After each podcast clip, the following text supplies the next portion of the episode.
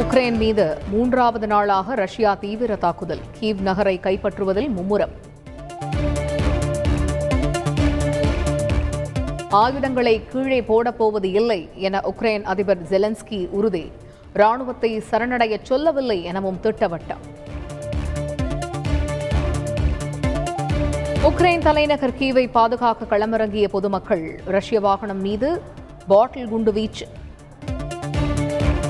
ரஷ்யாவின் பதினான்கு போர் விமானங்கள் மற்றும் எட்டு ஹெலிகாப்டர்கள் அழிக்கப்பட்டதாக உக்ரைன் தகவல்.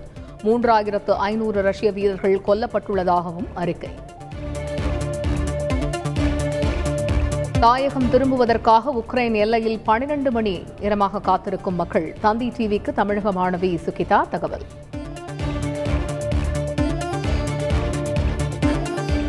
உக்ரைனில் உள்ள தமிழர்களை மீட்பதற்காக சென்னையில் அமைக்கப்பட்டுள்ள கட்டுப்பாட்டு அறை வாட்ஸ்அப் அழைப்பில் மாணவர்களுடன் பேசினார் முதலமைச்சர் ஸ்டாலின்.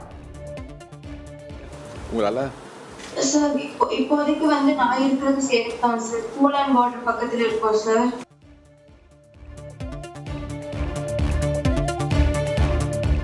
உக்ரைனின் அண்டை நாடான ருமேனியாவுக்கு விரைந்தன இரண்டு மீட்பு விமானங்கள். புக்கெரெஸ்ட் விமான நிலையத்தில் இருந்து மும்பை திரும்பும் என தகவல்.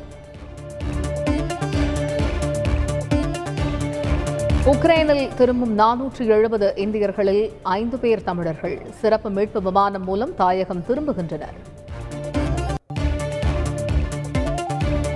முன் அனுமதியின்றி எல்லை பகுதிக்கு செல்ல வேண்டாம் என இந்தியர்களுக்கு தூதரகம் அறிவுரை. அவசர உதவி எண்களை தொடர்பு கொண்ட பிறகே இருக்கும் இடங்களை விட்டு வெளியேற வேண்டும் எனவும் வேண்டுகோள்.